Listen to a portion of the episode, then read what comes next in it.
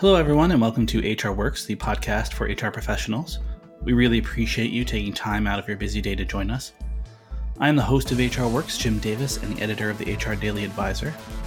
This podcast aims to put valuable tools and knowledge into the hands and ears of you, the HR professional, and those tools will arm you with the best methods and strategies for attracting, motivating, and retaining top talent.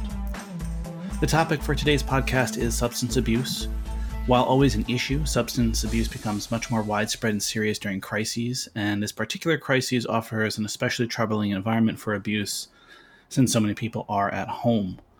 Uh, today's episode is brought to you by The Standard, a family business united by a shared purpose of compassion for their customers.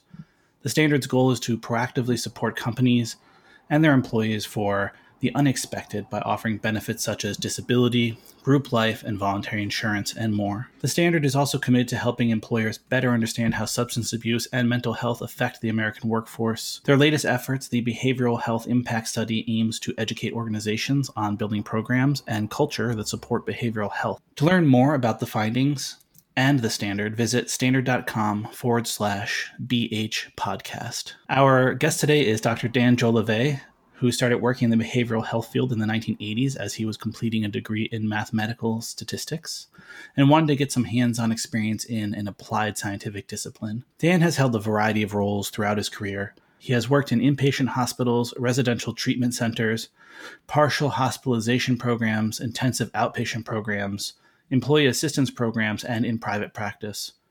He moved into supervision to multiply his impact and began working in managed care soon after that. He joined the Standard as its behavioral health director in 2016 and says his favorite part of the job is still helping people, both claimants and the people on his team, find solutions to seemingly intractable problems.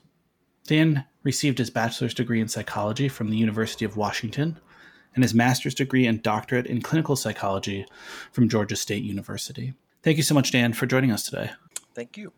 Absolutely, our pleasure. What should everyone know about substance abuse? The first thing I tell people is that substance abuse and addiction, it's not a choice. That's what makes this so difficult. And people will ask me, why is this person still drinking or still doing drugs when they've been arrested or they've been put in jail or they've had other tremendous problems? And I point out uh, addiction costs addicts pretty much everything in their lives. You see people lose their, their uh, relationships, their families, their friends, their houses, their jobs, and ultimately a, a, significant percentage of people with addictions will lose their lives. They'll die uh, from the addiction by overdose or uh, some other uh, uh, death related to uh, their addiction.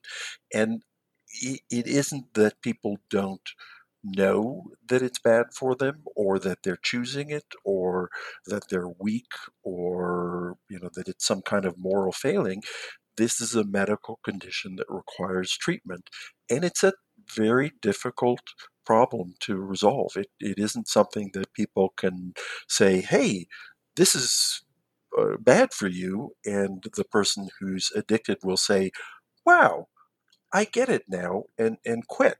They'll you know it, it just doesn't work that way, which is why addictions require uh, treatment and uh, people can lose literally everything from them.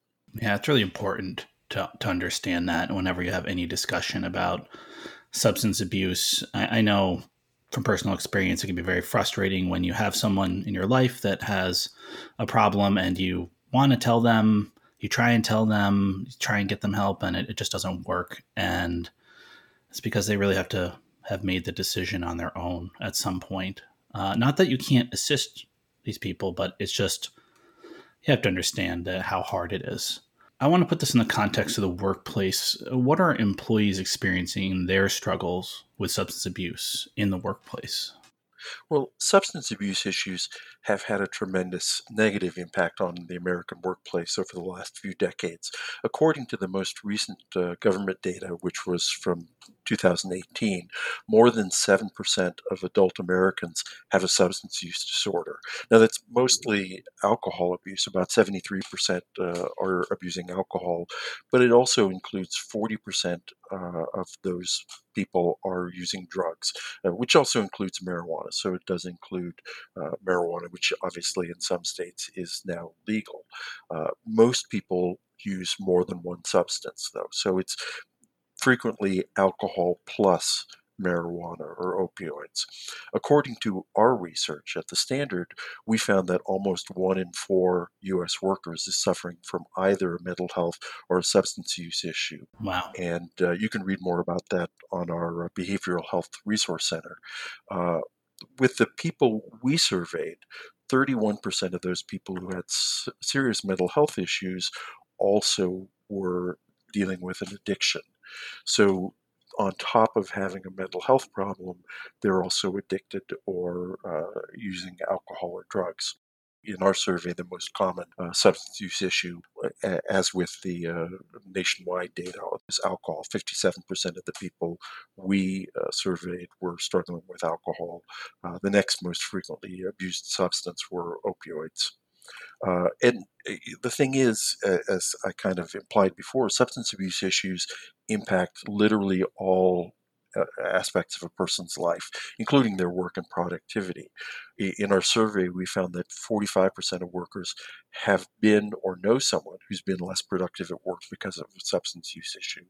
And almost the same percentage, 44% of workers we surveyed, have missed or know someone who's missed a day of work because of a, an addiction. And this is true across every industry and across different generations. Part of the, the reason this is such a, a difficult uh, problem to address in the workplace is there's a lot of stigma and fear about uh, discussing substance abuse issues in the workplace. And we think, I think a lot of times people people believe stigma is getting better, that uh, there aren't as many negative stereotypes and as many negative beliefs around uh, mental health and substance use. But that really isn't the case when it comes to substance use and alcohol and drug use. In, in our survey, we found 68% of employees told us they would not feel comfortable asking their employer for help with a substance abuse issue. And their main concern was that they would get fired. Uh, and, and that seems to be a realistic uh, concern in that a third of the people we surveyed said that either they've been fired and they know someone else has been fired because of sub, a substance abuse issue. So substance abuse is still really seen in a very, very negative light in our society, and, and that leads people to conceal it even more than they uh, otherwise would.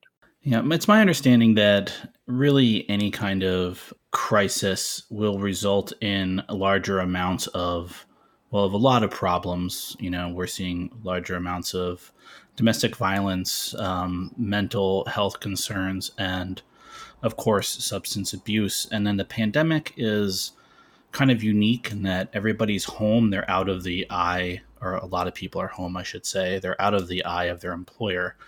So, what insights have you found about how the global pandemic is affecting substance abuse for workers? Well, uh, probably not surprisingly, it's making these problems much worse. Uh, first, we know that people are buying a lot more alcohol uh, since the government stay at home orders. Uh, initially, we thought that might be because people were stockpiling alcohol, but uh, it, it has uh, the pace has kept up and even increased. Uh, we first uh, saw this back in April when uh, the alcohol sales for March were released, and they were 55% higher than they were in 2019. Then in May, we found that online alcohol sales were 500% higher than they had been in 2019. And again, those trends have continued over the, the past few months even more worrisome, there was a survey by alcohol.org, and they uh, surveyed uh, American workers around the country and found that one in three uh, said they were more likely to drink during work hours while working remotely, and one third said they were drinking more than they were prior to the pandemic. So it's really probably no surprise if you're working at home you you likely have more easy access to alcohol and there's no one there watching you so it's much easier to drink and uh, it, uh, looks like about a third of americans are drinking during work hours with drug abuse, it's kind of a different situation. We know that addiction is in large part a disease of isolation, and the stay at home orders have led to many people feeling isolated uh, and lonely. So there's a lot of uh, concern that this is increasing the likelihood of uh, drug misuse. We uh, got word of, I think, about a month ago more than 40 states have reported increases in the overdose deaths related to opioids since the start of the pandemic. And the stay at home orders have also uh, disrupted many people's recovery since they can't uh, attend their in person uh, self help support groups. As a result, there are a lot of concerns that people who've been sober and off drugs are at high risk for relapsing we see our job as the disability insurer to is to try to help employers identify people who are at risk for substance use conditions and to get them help before they become disabled. Uh, besides that, I think it's also important to know that alcohol and drug use conditions often occur alongside medical conditions, and that complicates people's uh, situation and delays their recovery. Uh, we did some research back in 2017 where we found that it's relatively common for someone who goes out on a disability leave for a physical condition to then develop a comorbid mental health or substance use condition. For example, if someone goes out on disability leave for a back issue and then they're staying home during the day watching TV, sitting on the couch. They may start drinking. Uh, they're at very high risk for an alcohol use disorder. They may also be at high risk for anxiety or depression. And then that will lead to complications. It's particularly if they don't tell their treating provider that they've started drinking, because that, then their doctor doesn't have the whole picture and can't uh, treat them the way they really need to be treated. Uh, obviously, if you've got uh, an addiction on top of a physical problem, particularly if the uh, medications you're on interact with the alcohol or any drugs you're taking, that requires a lot more uh, careful treatment, and you're essentially treating twice the uh, problems, two times the problems. So it's a, a much more complicated situation. And then if you add in the fear and isolation of the COVID 19 crisis, it's likely that a lot more people who go out on disability for a physical condition are going to develop a co-occurrent substance use condition. So that's, you know, again, they're out, they're stuck at home in many cases. They've got nothing to do. They may feel isolated, and that can then lead to uh, an addiction that will derail their medical treatment. I think what we all really want to know is what organizations can do to help their employees with these issues and some of the key strategies uh, that can be employed to address substance abuse issues in the workplace? Sure. And I, I think it's important that we remain hopeful and recognize a, a few key things. One, uh, addiction, substance use disorders are treatable. Recovery does occur, and in fact, recovery is the expected outcome. Uh, a majority of people who uh, deal with a substance use issue or an addiction get better and it isn't a life sentence. Uh, particularly with treatment, we know that somewhere around two thirds of people will recover. And even the people who uh, don't have a complete recovery will have periods of stability where they may relapse and get additional treatment. So it isn't a hopeless picture. Uh, the other thing that's important to recognize is that we know what works and treatment is effective for addictions. So there there is hope in this situation, uh, and I, I, don't want people to, to walk away thinking, well, this is hopeless. Uh, another thing that's important to recognize is that employees want their employers to do more to uh, help with uh, their mental well being. And what we found was that over 90% of workers agree that helping, helping employees who have mental health or substance use issues, helping them to keep their jobs is the right thing for companies to do. And the same, over 90% of workers also agree it's in the company's best interests to help those workers. So there's a there's a lot of agreement that uh, not only is recovery possible and treatment effective, but that's what uh, employees want. From my perspective, the the first thing I believe is important is reducing stigma, helping employees with drug or alcohol problems. And there are a number of anti stigma campaigns available that you can download literally for free off the, the web. Uh, there's the Make It Okay campaign, which has a step by step guide for uh, companies and organizations to implement their program. And what you want to do is uh, utilize education, especially to reduce negative myths and stereotypes. And and help people to realize that stigma is a kind of bias. It, it's looking at people and seeing them in a negative light when that's really not fair to them. Uh, you also want to teach people to avoid stigmatizing language and instead use inclusive language. So you don't want to call someone a drunk. Uh, you want to say that you know they've got an alcohol use disorder, uh, and, and sort of uh, the larger picture is we want to rehumanize people with substance use issues, showing they're people they're, they're, just people with problems. You know, in the media, people with substance use issues are, are overwhelmingly portrayed as being essentially completely defined by their addictions. You know, they're uh, they're violent, they're criminals, they're out of control, and that creates a, a, picture where they're not really complete humans. Uh, one thing that helps with this is sharing information about well known people who've discussed their struggles with substance abuse, because that way we get to see that well, it, it isn't just uh, an addiction, that they still have uh, strength, they still have successes, they're still able to uh, live meaningful, fulfilling lives. And, and that's tremendously important, especially for the people dealing with substance use issues, because they can get demoralized and feel like they're nothing more than an addict.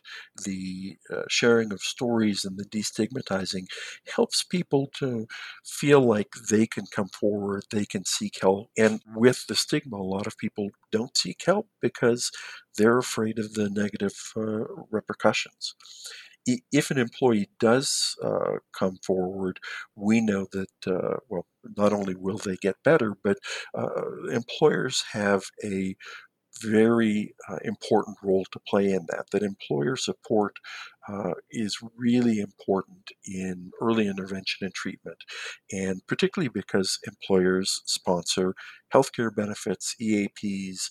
Uh, the majority of Americans who will receive uh, any kind of addiction treatment, they'll be getting that in part through employer sponsored benefits.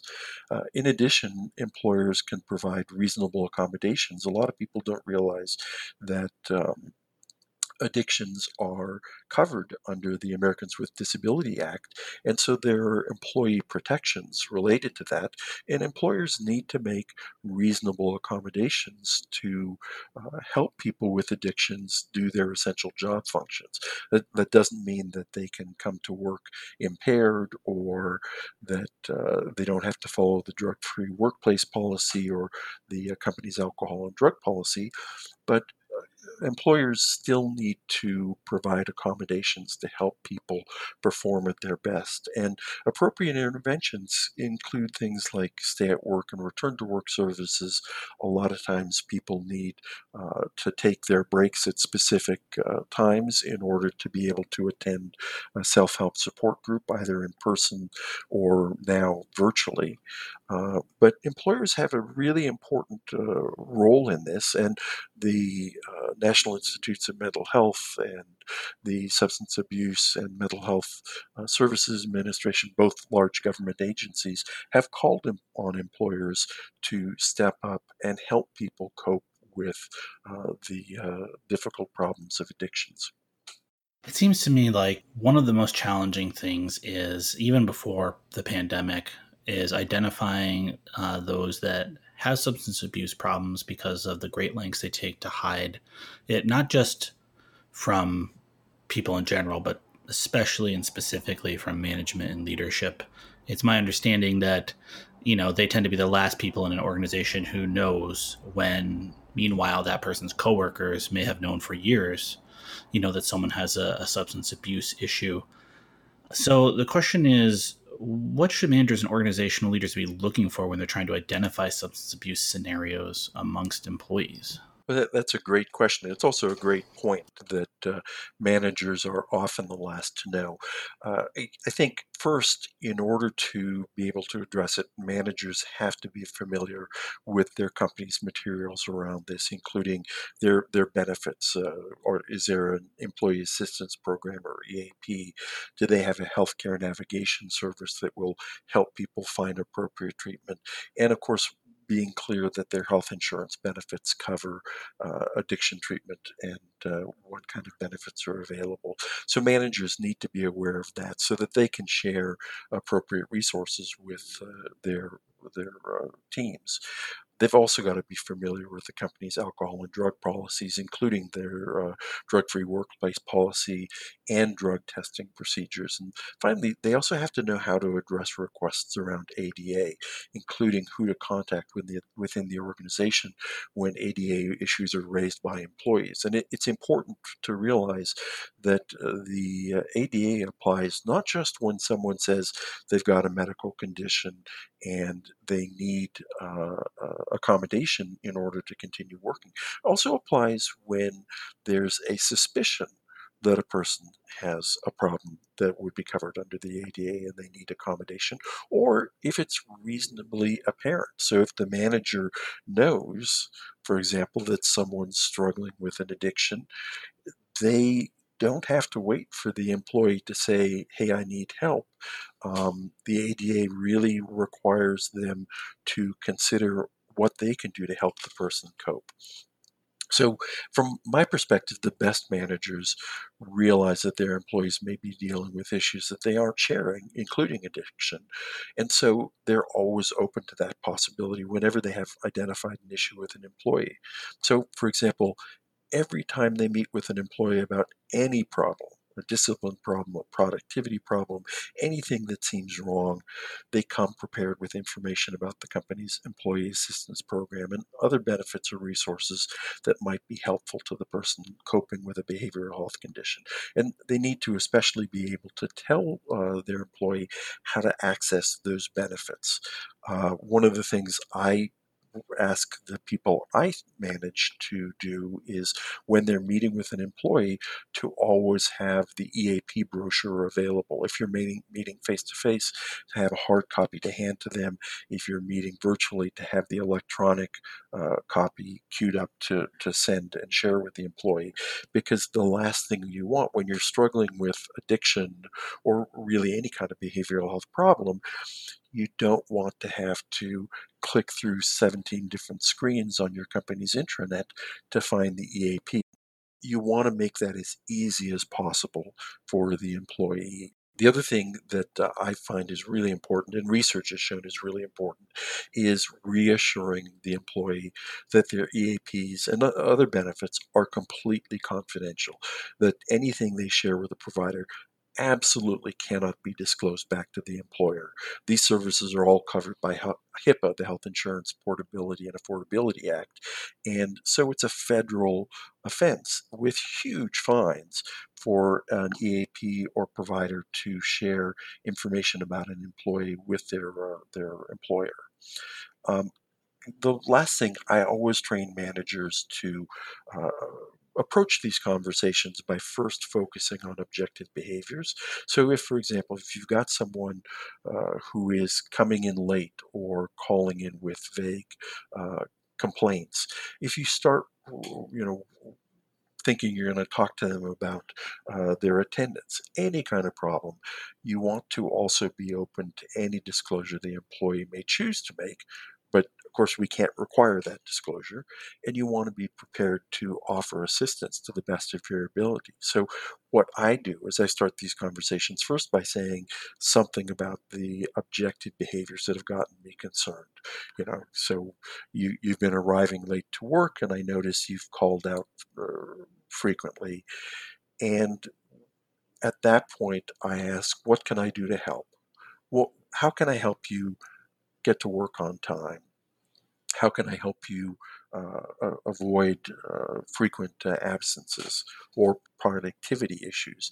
And if at that point they disclose that they're dealing with an alcohol or drug problem, I listen empathetically. Listening rather than asking a lot of questions, but trying to hear what's going on from their perspective, trying to understand, and realizing that, you know, it takes a lot of uh, courage to share with someone that you're struggling with alcohol or drugs. Um, so once it's clear what the issue is, at that point, I think it's important to provide reassurances and encouragement and to offer help with finding appropriate options for help. So, this is a great place to tell them, you know, I'm glad you told me about this.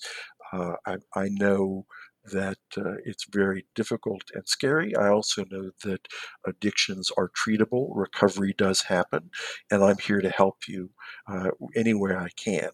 Um, on the other hand, if the employee doesn't disclose any issues, you can still always share information about the EAP uh, just in case something is going on. Uh, it's also, I think, important to point out uh, supervisors and managers need to document these incidents carefully and keep their HR department fully in the loop, particularly if you have any suspicion of addiction, because that can then trigger ADA protections. And uh, so you need to talk with your HR department, and they can uh, assist you in understanding how to approach this or what we need you need to do. Uh, last thing I always say is to, to not ignore, minimize problems just because the person's acknowledged an addiction. Uh, and don't give them more chances than you would give for any other kind of problem. So, you know, you, you can't uh, excuse them for coming into work impaired or hungover. You have to uh, uh hold them to the same conduct and product productivity that other employees are held to, but you can consider accommodations to help them uh, perform their uh, essential job functions. I, I know uh, any time there's a question about a medical condition that might require accommodation under ADA, you have to notice, notify your HR department as soon as that becomes apparent and follow their guidance because there are a lot of legal rules and regulations around that, and uh, you you absolutely don't want to do anything uh, incorrect around that because there are significant fines, and we read in the news about litigation uh, leading to huge settlements uh, literally on a, a, weekly basis. I spoke with a couple uh, other professionals about this uh, a couple years ago, and one of the things that they said that always stuck with me, and I mentioned it before on the show, so bear with me, listeners, for repeating myself, but it was the concept that someone with a substance abuse issue will have lost everything in their life their family, you know, that they can't handle their situation anymore, uh, perhaps their housing, their friends, basically all of the things except for work and the average amount of time it takes them to lose their job after they've lost everything else was five years, which means that an employee that you have at your organization that's starting to exhibit signs of likely substance abuse may be at the very end of their journey. And that's why it's so important for you to get it right when you go to help this person. absolutely, and I, I, I think that's uh, that's right on the money. That uh, people do everything they can to hang on to their jobs, and I, I've heard of people who are not not just divorced and estranged from their families, but have literally been evicted, lost their homes, living in uh, a car or living on the street, but still come into work.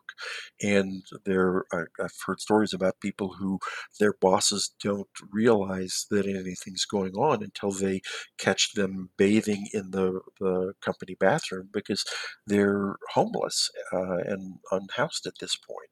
And I think there are a couple of reasons for that. Well, one is people really uh, we need schedule, we need structure, we need to have some sense of normalcy and the the job for a variety of reasons for the the income for the social contact for the sense of being a productive person that's something people hold on to very very tightly and at the same time, you know, they, they hide this from uh, their employers for three main reasons. One is the denial, the, the, belief that there really isn't a problem. And I think we've all heard, you know, you see it on TV, people saying, you know, I, I can handle uh, this. I, I, can stop drinking or using anytime I want to, and that right. that's really a significant problem with addictions that uh, people don't recognize.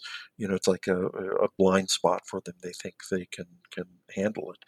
But second to that is shame, and shame uh, seems to be intrinsic to really all behavioral health uh, conditions, but particularly addictions.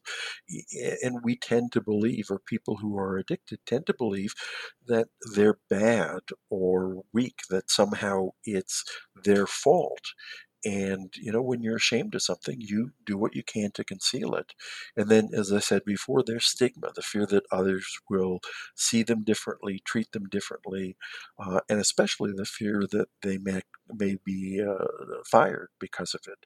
We found in our uh, recent research that particularly healthcare workers and teachers are particularly worried about being fired if it's uh, found out that they have a substance use issue. Uh, teachers, it makes sense because they're, you know, in, in generally in drug-free zones, and uh, no one wants someone with an alcohol or drug problem around kids. Uh, healthcare workers, I was actually completely surprised by that because mm. healthcare workers should know. I mean, I would expect most healthcare workers to realize addictions are medical conditions. They're diagnosable medical problems that require treatment. It's not that they're bad or weak or anything like that. And, and I would also think healthcare workers would be more aware of the fact that addictions are covered under the Americans with Disability Act. So you, someone can't be fired just because they've got an addiction or an alcohol drug problem. You know, they, they can be fired if they come into the office impaired, but just having a problem uh, is not a, a, a, legal basis for uh, discharging someone. So it was really surprising to me that uh, healthcare workers are afraid around uh, uh, of that. Yeah, I mean, uh, I can't tell you how many times I've seen you know people in scrubs smoking cigarettes yep. outside of the hospitals and it's the same kind of thing you know it's uh it's because we're they're humans and we're all humans and we're going to have human foibles yep I, I actually used to do some work in a uh, an impaired physicians program in uh, uh, a, hospital, and it was all for physicians who had uh, addictions. And uh, mm. we see a lot of anesthesiologists who become addicted. And, uh, you know, obviously it's a very serious issue and uh, they have to be very highly monitored. But, uh, eh, you know, you put someone in a very high stress uh, situation like uh, a hospital, uh, anesthesiologists, as you probably know, are the provider who's doing the most risky procedure. People die yeah. more from anesthesia often than from uh, the surgery, and uh, then they have access to the drugs. So it's it's very easy to see how uh, uh addictions can flourish. Um, but uh, the fact that we keep them in the shadows and you know, sort of shrouded in in shame and stigma uh, just makes things that much worse. Well, Dan, it's uh, it's been a pleasure. I, I really appreciate you coming on and uh, hopefully getting a lot of helpful information to employers because it looks like there's a lot of work to be done. There is, there there's a lot of work, but luckily, again, we know what to do. We know what works, and if we all pull together, we can move in the right direction.